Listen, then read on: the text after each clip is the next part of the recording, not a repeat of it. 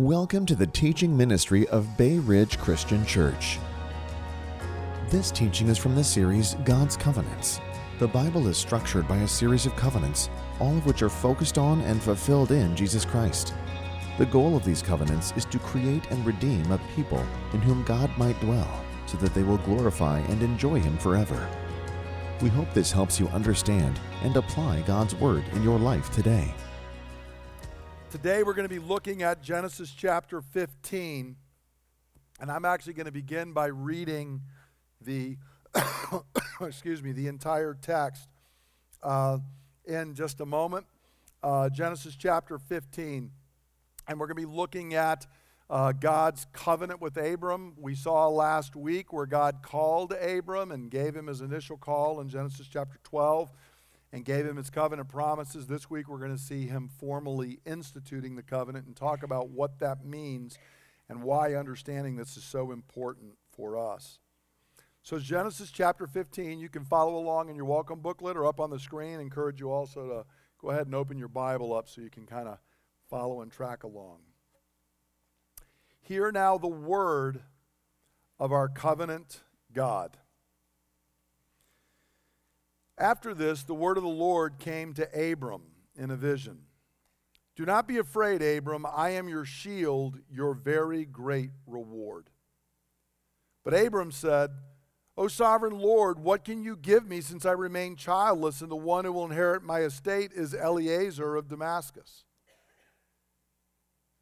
And Abram said, You've given me no children, so a servant in my household will be my heir.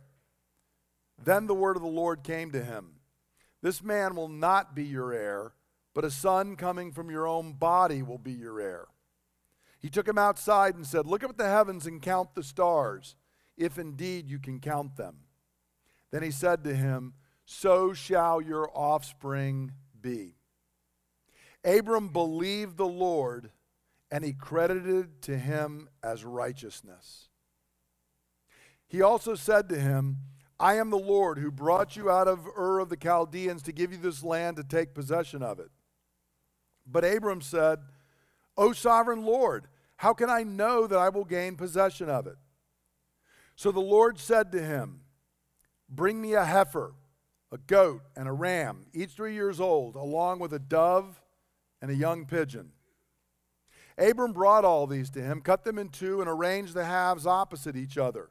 The birds, however, he did not cut in half. Then the birds of prey came down on the carcasses, but Abram drove them away. As the sun was setting, Abram fell into a deep sleep, and a thick and dreadful darkness came over him. Then the Lord said to him, Know for certain that your descendants will be strangers in a country not their own, and they will be enslaved and mistreated 400 years. But I will punish the nation they serve as slaves, and afterwards they will come out with great possessions. You, however, will go to your fathers in peace and be buried at a good old age. In the fourth generation, your descendants will come back here, for the sin of the Amorites has not yet reached its full measure. When the sun had set and darkness had fallen, a smoking fire pot with a blazing torch appeared and passed between the pieces. On that day, the Lord made a covenant with Abram and said, To your descendants I will give this land, from the river of Egypt to the great river, the Euphrates, the land of the Kenites, Kenizzites, Cadmonites, Hittites, Perizzites, Rephaites, Amorites, Canaanites, Girgashites, and Jebusites. On February the 23rd, 1945, so exactly uh, 70 years and one week ago, was the day of the Iwo Jima flag raising. How many of you have ever seen this picture here? Okay, if you haven't, you're going to be in big trouble with me since I'm a prior Marine. Everybody should know what this picture is. Uh, on the, the morning when they went up on top of Mount Suribachi and they raised the flag, a man named Joe Rosenthal was there and he captured the picture of the five Marines and the one corpsman. It was actually the second flag raising that went up.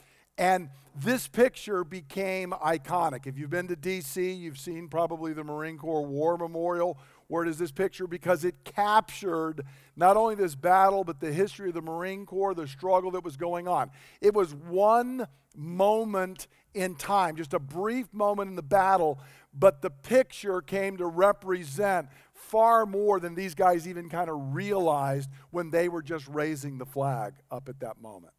And I bring this up because sometimes there are these iconic pictures or stories or moments.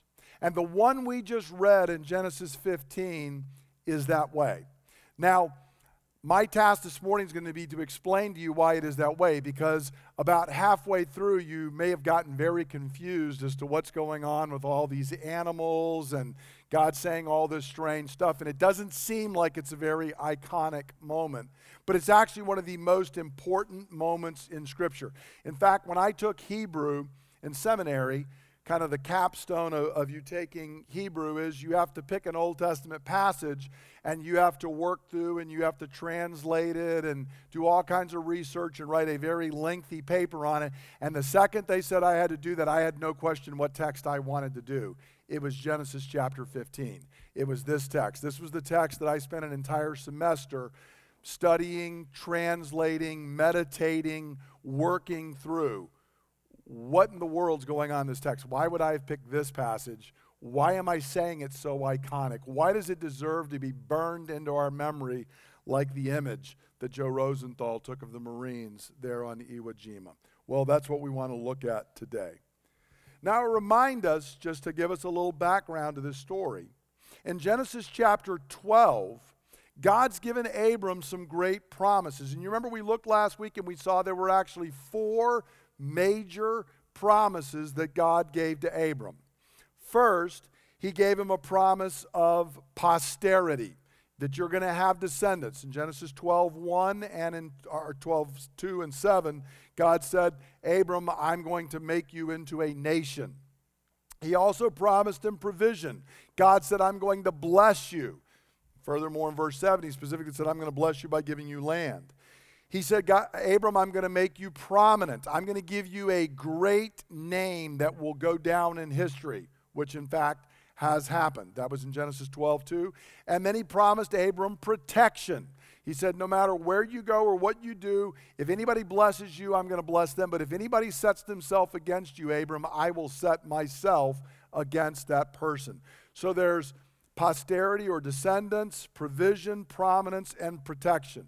And it was summarized actually in two great promises in Genesis chapter 12, verse 7. In Genesis 12, 7, we read, The Lord appeared to Abram and said, To your offspring, or sometimes we translate that word seed, it literally is the word used for seed, to your seed I will give this land. And Abram built an altar and worshiped God. And so Abram had received these promises, but a number of years have gone by. And when we come to our text in Genesis 15, verse 1, God is renewing the promises. And so he comes back to Abram and he says, The word of the Lord comes to Abram in a vision Do not be afraid, Abram. I am your shield, your very great reward.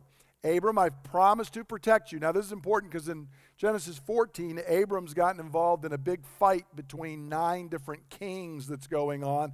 Abram had appeared to be very vulnerable. His nephew Lot had been captured and taken away as a prisoner of war. So Abram might be worried, saying, What about the protection? And God comes in and says, Abram, I renew my promise. I'm your shield. And also, I'm your very great reward. Abram, I've promised to bless you. You're going to be blessed. This is what God is doing. But Abram has a struggle. And that is, God's made the promise, but he's not sure that it's coming true. So notice in verses 2 and 3, God's renewed the promises, and then Abram comes back and says, O sovereign Lord, what can you give me since I remain childless? And the one who will inherit my estate is Eliezer of Damascus. And actually, we would expect at that point for God to respond to Abram, but he doesn't. There's apparently just silence. And so then Abram brings it up again. And he says, and Abram said, You've given me no children. God, you promised me seed. You promised me offspring. And you may not have noticed, God, but I've gotten older. Sarah's gotten older.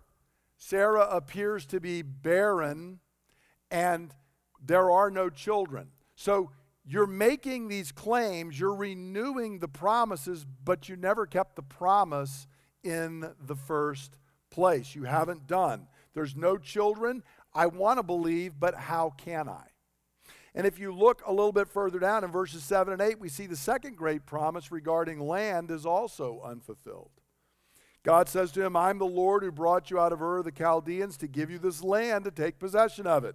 But Abram said, O sovereign Lord, how can I know that I will gain possession of it? You promised me two things, God seed and land, and so far you're batting zero. So far, I have nothing. Now, I can't really understand this because I've never struggled. When God promises, I always believe what God says, right? I mean, we never go through an experience where you have a promise from God and a period of time seems to pass and it doesn't seem to be happening. In fact, the opposite seems to be happening. Anybody ever face that? See, and, and we try to get religious. See, one of the things I love about people in the scripture is Abram's just saying to God, Hey, you, you're talking a good game. You promised me children, no kids. God, you didn't hear me. You promised me children. This stranger in my house is going to get everything right now because you haven't fulfilled. And then God renews the promise and God brings up the land. And Abram says, and by the way, you haven't done that either. So this is the struggle that's going on. Circumstances are eclipsing Abram's faith. How can he know God is going to keep his word? So, see, this is why this is such an iconic text, because if you are honest and you are human, you wrestle with believing God's promises because it oftentimes seems like they are not true. God seems, because see, he's a God that likes faith. The whole story of Abram is a story about faith, but we don't have faith for things that we already have. We don't have to exercise faith and hope regarding something that we already possess, but rather things that it seems like we're not going to have. And so Abram's struggle is our struggle, if we're honest. So, how is God going to respond to this? Well, what we see in this text is God confirms his promises by covenant. Now, what he does first is he comes back and he, he re- gives him a sign regarding this question of seed or offspring. This is the famous verse where God takes Abram outside and he says, Look, Abram, Eliezer of Damascus is not going to be your heir. You are not going to leave everything I've blessed you with. Because, see, God had actually blessed Abram. Abram is becoming wealthy, Abram is becoming well known. But, but he's saying, But I have no one to leave it to. And God says, You're not going to have to leave it to Eliezer. And he takes him outside. He says, Look up at the heavens and count the stars. If indeed you can count them, so shall your offspring be. Now you need to see what God is doing here is he's upping the ante. Abram saying, I don't even have one child. God says, I'm not interested in just one child. Abram, look up and count the stars. I bet you can't count them, Abram, and I'm telling you, your descendants will be like the stars you are not going to be able to count them. Now, this is a staggering renewal to God's promise. And what I actually love, and, and don't miss this, this is something for you to meditate on this week. If you and I walk out and we look up, there's a lot of stars there. But of course, if you're Abram and you're out in the middle of nowhere, has anybody ever been out like in the desert or out I mean, I can remember being both in India and actually in Niger, Africa, and you get out and you are way, way away from the lights. It's like this is a different heavens up there. There's a lot more stars. But of course, here's what's really staggering we now know that's just the stars we can see.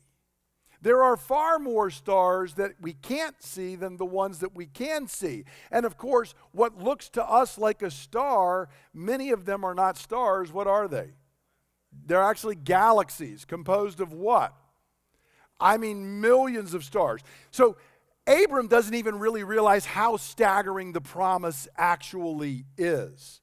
Because here's something for you God's promises are actually always far more comprehensive, far more staggering than you and I even actually understand in the first place.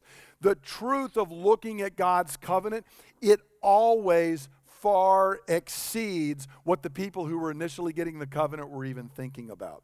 Abram's just looking for one or two kids. God's telling him, look up at the stars, and Abram might think in terms of thousands. God says, your, faith is not big enough. You're not even understanding what I'm doing. Abram, it is more than you can imagine. And then notice Abram's response. One of the most important verses in Scripture in Genesis chapter 15, verse 6. This is an iconic text. Abram believed the Lord and he credited to him as righteousness. Abram responds in faith. And God says, That's what I'm looking for. And you need to understand if you read the story of Abram, he is not a model of always being obedient. We're going to look next week and see that there are times Abram's obedient, but it's pretty much every other chapter. Right? Let's be honest. He does well one chapter. The next chapter, he says, Sarah, tell him you're my sister. Not a good idea, by the way, uh, just for, for a, a free marriage tip here. Don't tell your wife to say she's your sister. That's not going to go well. And that's exactly what Abram does. Then the next chapter, he's doing well and he's full of faith. We're going to see here he believes the Lord, he trusts God. Next chapter, we're going to get this whole Hagar thing going on. Then in chapter 17, he's going to do well again. It's back and forth. Abram wavers. But what Abram doesn't waver, he believes God. And God says, even if you're not obedient, I count you as righteous because you believe. Friends, this is the gospel. This is what the New Testament picks this verse up and it points it out. And it's saying Abraham is justified exactly like you and I are. There is only ever one way to be counted righteous before God. And it is not based on your obedience because you make Abraham seem steady, and so do I. We all fall short. I obey today, I disobey tomorrow. But thanks be to God, my righteousness is counted not on my obedience, but the fact that I am clinging to God's promise by faith, the same way Abraham did. And so, right here, Abram responds to faith, and God says, That's what I like. That is what I count as righteousness. Everything I'm going to do in the future that you don't even understand, Abram, you're going to have a descendant. He's going to come, he's going to work salvation. I'm giving you his righteousness because there's something in you that believes. That's what God is looking for. And so, God gives gracious signs like he does with Abram. And I, and I love because how often is Abram reminded of this sign? Every night. He steps outside, he sees the stars, and every time he sees the stars, what is he reminded of? God has promised me. Just like Noah, every time it rains, you'll step out, you look out, you see a rainbow, you're reminded of God's promise. I love that God gives us signs that remind us every day because God wants to confirm your faith and mine. Even in the midst of when it seems like it's not happening, because the amazing thing is, this promise is still not going to come true for like another 20 years. But every night, Abram's able to look up at the stars, and God says, Keep counting, Abram. Keep counting. I am going to fulfill my word. Now, that's kind of the first sign, but of course, Abram immediately comes right back. After we're told, Abram believed the Lord, God says, And Abram, I'm going to give you the land. And immediately, Abram, the man of faith, is wavering. And we read in verses 8 and 9, he says, how can I know that I will gain possession of it? And and here's this iconic thing. The Lord says, Abram, I want to strengthen your faith. Abram, I want to help you. I know you're doubting. I know you're trusting, and I want to do something that's really going to help. So bring me a heifer, a goat, a ram, and a dove and a young pigeon. I mean, would that not help you out? Guys, I, I want to tell you if you are here and your wife is ever struggling, I do this with Linda all the time. Brett, I'm wanting to trust you, but I'm having a hard time. I tell her, honey, get a heifer. There's nothing like a heifer that will solve your problem in mine. I mean, what in the world is going on? I mean, this is where if you're Abram, you're like, I, I don't think you understand. I don't think that word means what you think it means. God. I'm looking for help. You're telling me to grab some livestock. But see, the amazing thing is, Abram knows what's going on. You and I look at this text and say, What in the world? I get the star thing. What's going on here? But Abram doesn't have a question. There's no argument back. Abram just goes and gets the animals, and we're told, in fact, he even knows what to being, uh, what's to be done with them. In verse 10, Abram brings all these to him. He cuts them in two. He arranges the halves opposite each other, but the birds he doesn't cut in half. He puts one bird on one side and one bird on another. Notice there's no instruction from God in what to do. Abram knows because this is, in fact, a covenant ceremony. When Abram's told this, God is saying, okay, so you want assurance you want to know, then we're going to make a covenant with each other, Abram. So go get the stuff to have a covenant ceremony. And you don't have to take my word for this. Notice in verse 18, we're told, on that day the Lord made a covenant with Abram. So this whole weird ceremony is, in fact, a covenant ceremony. Now, here's what goes on Abram is saying, God, how am I going to know? And God says, okay, go get the animals. We're going to do a covenant. And here's what happens you take the animals, you cut the animals in half, and you make a path like we have in this aisle here down the middle. And you put half the dead animal over here and half the dead animal over here. Now you can imagine if you've got a bull and a goat and all this, this is a bloody mess. And you do this, and then in the, the blood path in the middle, the two people making covenant walk down between the two animals. In fact, they oftentimes hold hands. And they walk down between it, and you say, I will keep my covenant vows. And the other person says, And I will keep my covenant vows. And we both say together, And if I don't keep my covenant vows, may I be like this heifer. May I be sliced in half. May I have my guts spread all over the place. And may people walk on my dead body. That's how serious I am about keeping the covenant. Now, we know this is the case when I did my study of, in my Hebrew paper, there, these kind of ceremonies were done all, all the time in the ancient world. In fact, we know from the time of Abram, these particular ceremonies were done. It's a great uh, example that we know Abram lived back when they say Abram lived because the, the ceremonies are very particular, and they followed this particular one in Abram's day. A similar ceremony happens later on in Israel's history. In Jeremiah chapter 34, the king and the officials, they know they're in trouble. Israel's about to be carried off into exile. And so they get serious with God. Has anybody ever done this? I realize I'm in trouble, so I start making a deal with God. Okay, God, let's, well, here's what we're going to do. So they make a covenant. And in Jeremiah 34, verses 8 and 11, we read that uh, King Zedekiah had made a covenant with all the people in Jerusalem to proclaim freedom for the slaves. And in fact, we're going to see they did this exact same ceremony. They cut a bunch of animals, they split them up, they walked between them, and the kings and all the rich people said, We are setting the slaves free. It is the year of Jubilee. We are going to set them free. And if we don't do what we said we're going to do, may we be like these animals. And then the pressure seems to recede a little bit. Anybody but want to guess what they do when the pressure recedes? I mean, I know you've never done this, but you may have read in a book about people who do this kind of thing. Make a promise to God in the midst of the difficulty, and then as soon as the times start to get better, we kind of forget the promise. Well, that's exactly what they did. Unfortunately for them, God's not a forgetting God. God's a remembering God. And so in Jeremiah 34 18 to 20, how would you like to be Jeremiah? These are the kind of cheery messages Jeremiah gets to bring. He comes to the king and he comes to all the officials and the rich people and he says this.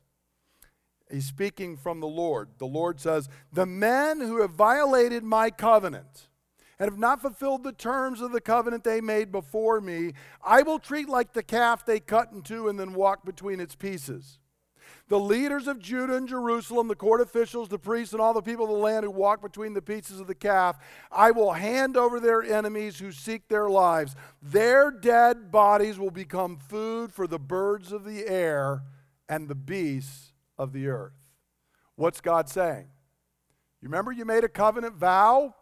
You remember you split those animals in half. You remember you said, I am calling on God to watch, and we are going to walk between these pieces. And if I don't keep my vow, may I be like these animals. And then they forget the promise.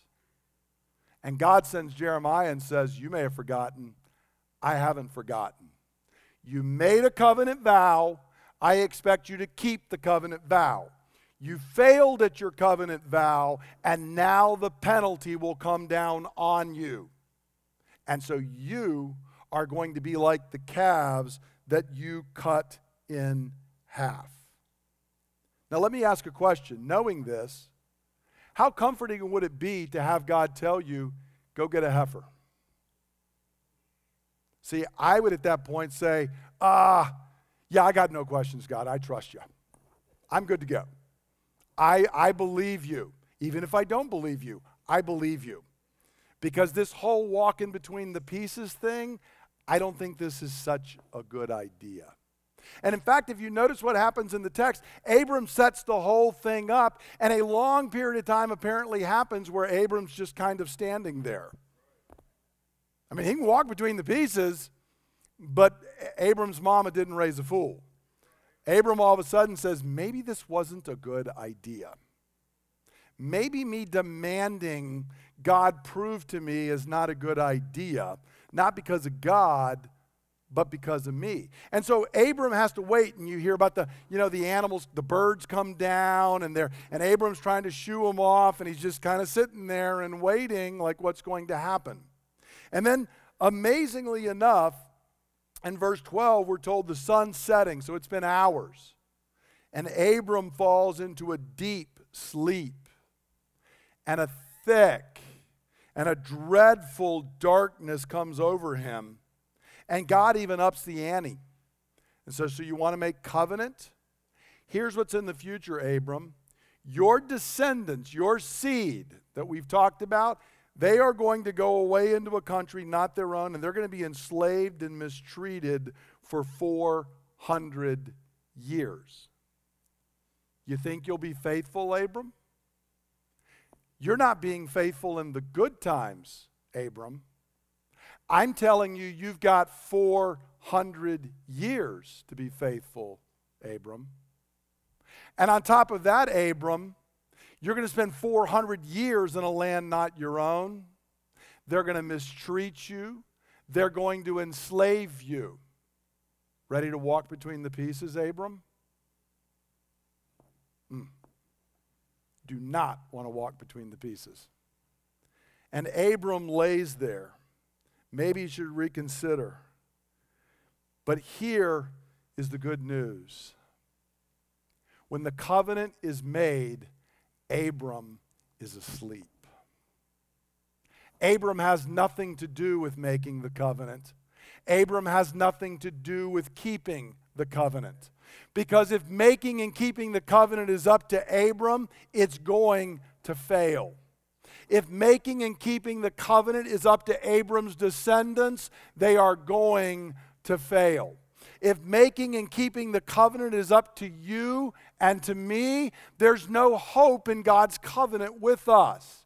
But thanks be to God, when God makes the covenant, Abram's asleep over in the corner.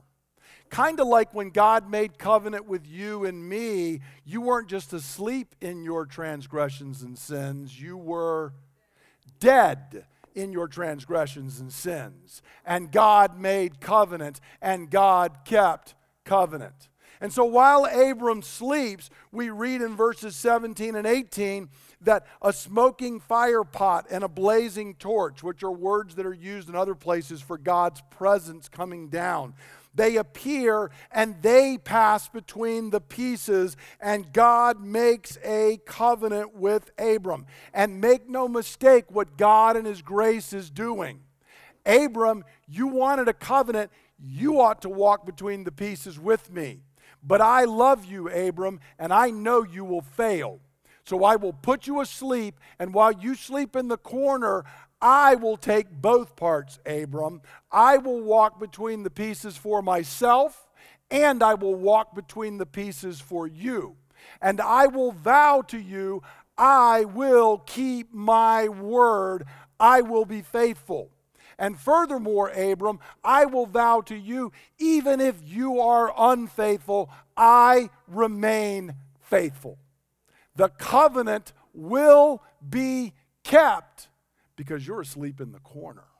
And it does not depend on you. Friends, that is the gospel.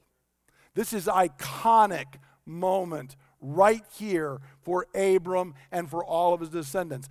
God is promising that come what may, the covenant will be kept.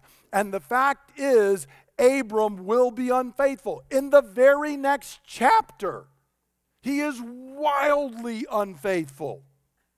Abram's descendants are unfaithful. They constantly forget God and turn away from Him. You and I are constantly unfaithful.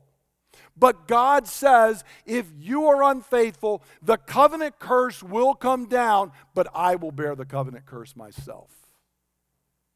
This is a promise of Jesus Christ. Make no mistake, one has been slain. Make no mistake, one has borne the covenant curse and had his blood spilt.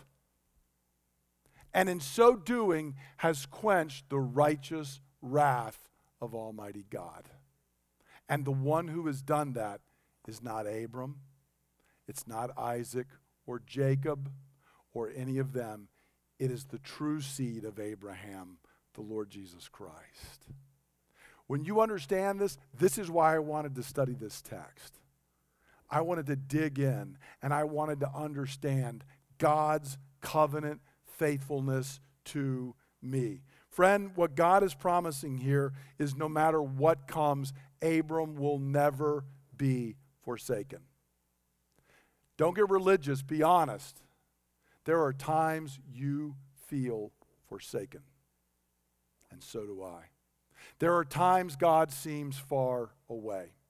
There are times God's promises seem like they are not coming to pass. And the hope is not, I just do the right steps, I just get enough faith, I fill the right formula. The hope is broken body and shed blood. The hope is covenant where the Lord Jesus Christ was split in half. And it was done for you and for me. And that means no matter the circumstances, no matter what you feel or I feel, you are never forsaken because Christ was forsaken. You are never cursed because Christ was cursed.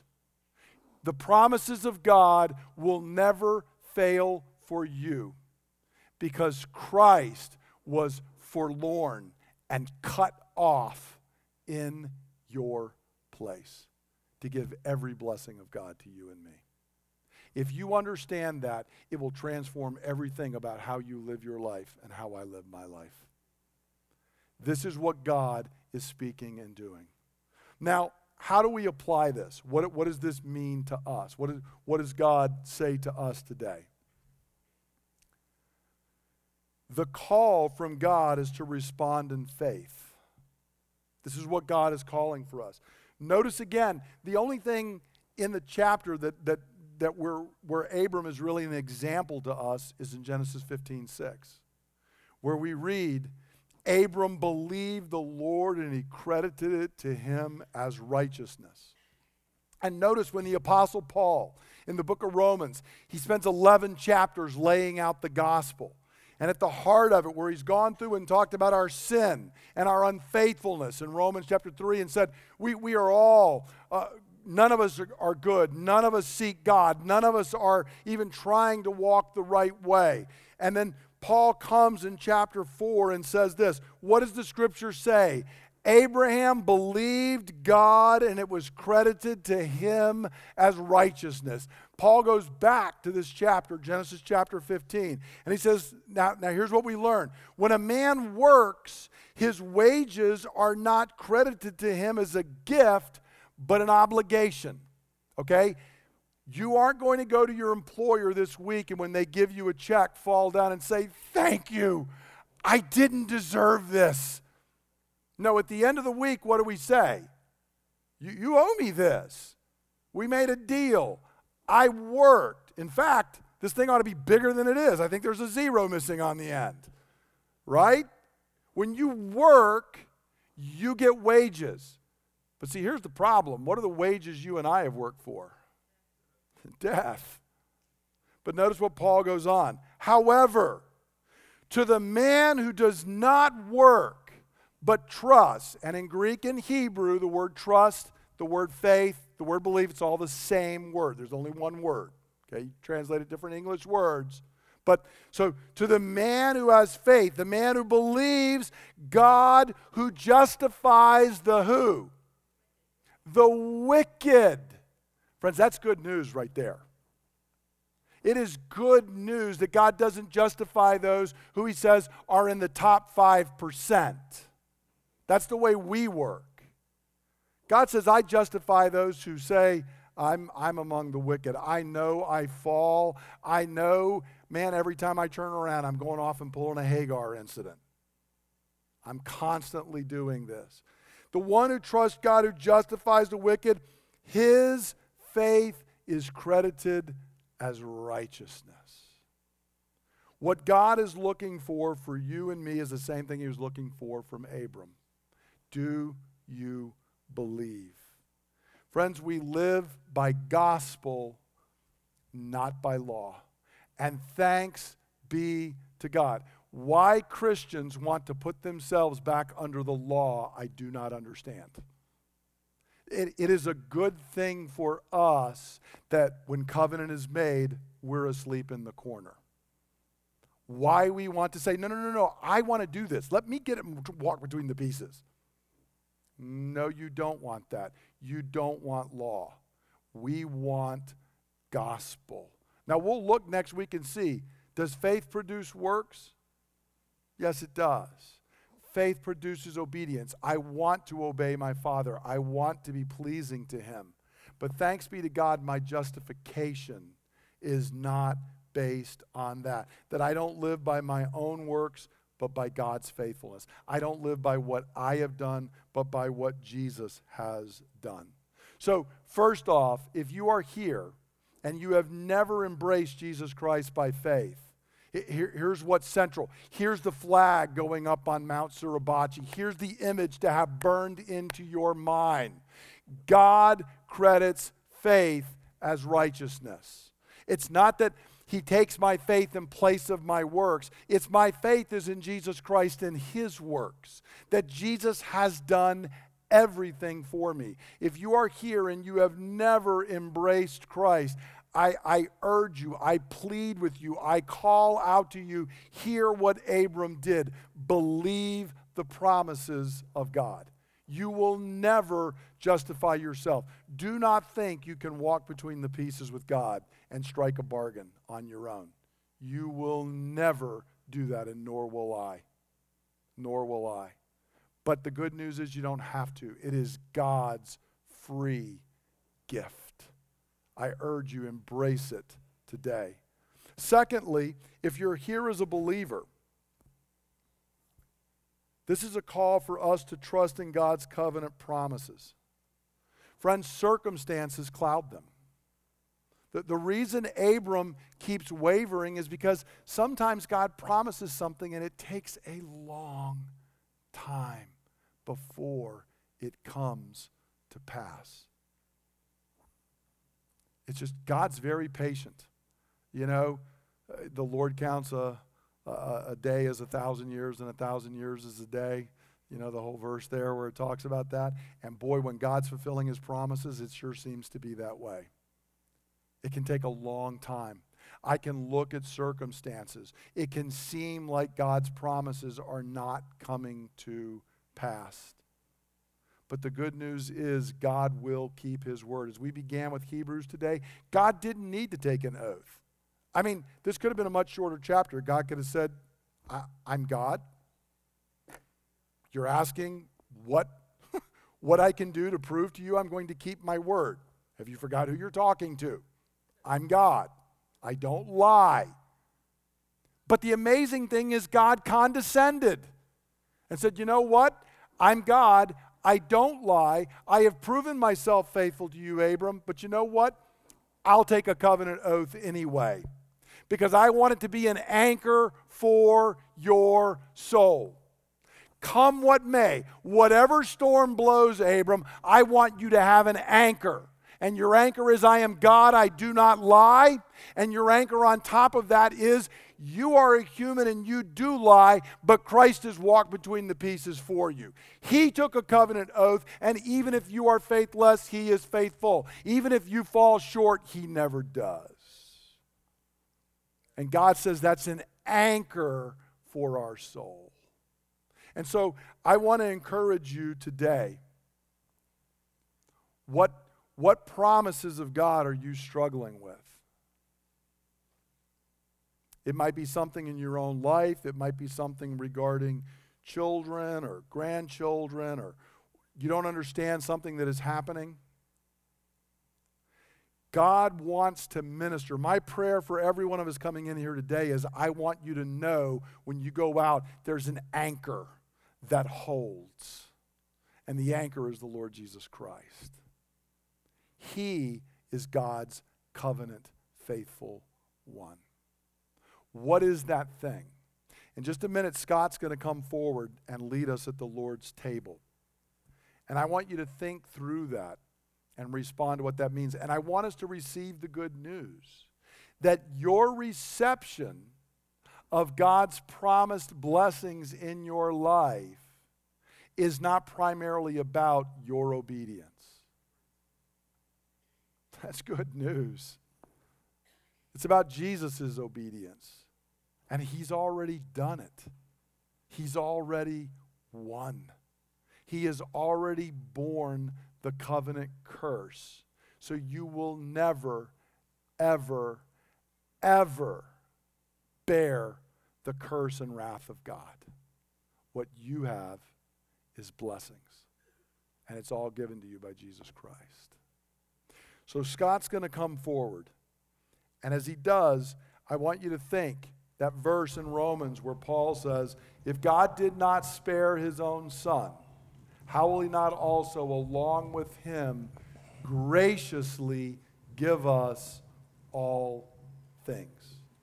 Whatever it is you're wrestling with today, I want you to hear and receive God's covenant faithfulness based on broken blood and a broken body and shed blood. Scott. What a great way to apply the word. Here we are at the, at the table. It's, it's awesome. Thank you, Brett. Um, circumstances eclipsed Abram's faith, much in the same way it does ours. There's, there's so often that we allow all the pressures and everything else push us to do something that God doesn't want us to do, God hasn't promised us to do. Um, you know, it didn't make any sense to Abram at this point. It, it you know, he's, he, God's given these promises, and nothing's happening, nothing's coming together. It's, you know, we do the same thing so often in our lives. It's like, we want to, I was just talking to, to Linda right in front of me today, and, and she said, you know, God's timing is entirely different than our timing. So we expect now, right now, right now, God's going to do this. God promised it, and it's going to happen tomorrow. You know, we want, we want it today from Amazon, right now. and that's, that's the world we live in. Um, but you know, so he comes, Abraham comes with a plan, as, as Brett already said, that he's going to basically help God along because he's not, it's not happening now. He's going to say, okay, here's, here's, my, here's my heir, God. Here's this guy that's a servant in my house. Here's my heir. And God says, no. God says, no, Abram, you have it all wrong. He, he, he kind of puts his arm around him. He doesn't do what we would do. We would say, hey, guess what? You failed. I'm going a new direction. I'm moving on. No, God puts his arm around and says, son, I love you. You're wrong. This is where we're going, and I have made a promise to you. And that promise and that covenant is so awesome. Uh, just like Brett said, he, put, he puts Abraham asleep in the corner and he walks through it, God alone. And that is a picture, a picture of Christ alone. There is only one way that we can come to this table, and that is through Jesus Christ, through grace and faith. By grace through faith, sorry. That we can come to this table, and that is it. And that's all that we have. All that we have is Jesus. All right, I want to go ahead and come to the table. Forgive me if I uh, mess this up, guys. It's the first time around. All right, the Lord Jesus, on the night he was betrayed, took bread, and after he had given thanks, he broke it.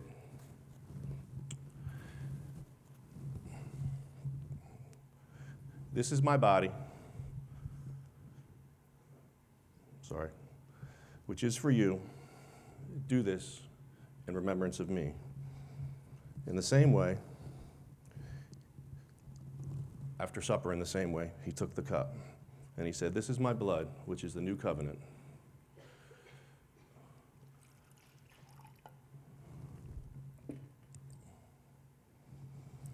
Whenever you drink it, do it in remembrance of me. For whenever you eat this bread or drink this cup, you proclaim the Lord's death until he comes. The ushers are going to go ahead and pass out the elements, uh, and as they do, just hold them, and we will take communion together. It's all yours. Lord, we know we miss it sometimes thinking that we have to take control, that your promises are not for us, are not big enough for us, Father. Being drawn to the things that we can control things that we can do, to things we can do to, to help your promises along, Father. And even as we walk with you, we're easily distracted. We get off path. Uh, we, we want to wander in our own strength, Father, and not lean and trust on who you are. Like Abraham, we think we can take control of our situation, forgetting your plan and your purpose, Father. We take this bread, the symbol of our Lord Jesus, in faith that in his body he served in our place and he has secured our salvation. Take and eat. Lord Jesus, you completed the covenant. It's your faithfulness to us that allows us to come to the Father. You, being perfect, came down to earth and lived a sinless life, sacrificing yourself and taking our sins from us. Your perfect, sinless blood was spilled to pay for our sin. So today, we take this cup, the symbol of your blood, and we drink it in faith, proclaiming that it is sufficient for our salvation. Take and drink. Lord Jesus, what a privilege to be able to come to your throne of grace and partake of the precious sacraments of bread and wine in remembrance of your atoning sacrifice. Thank you for dying on the cross. Thank you for paying the price for our sins that we may be forgiven. May we never forget the price that was paid on our behalf. May we never forget what has been bought by your precious blood, your blood spilt for us. Thank you. In Jesus' name, amen. Amen. Let's stand together and we're going to conclude with a word of benediction. I'm going to be. Uh, using a benediction out of Hebrews chapter 13, and I encourage you, it speaks of the blood of the eternal covenant. So I encourage you to realize today, just like Abram did on that day, thanks be to God, you and I were asleep, but he was being faithful in your place. So now receive the blessing of God.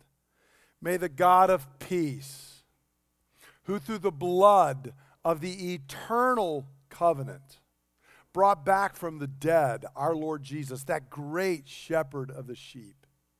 May he equip you with everything good for doing his will through Jesus Christ our Lord, to whom be glory forever and ever. Amen. Go forth blessed and be a blessing. Amen.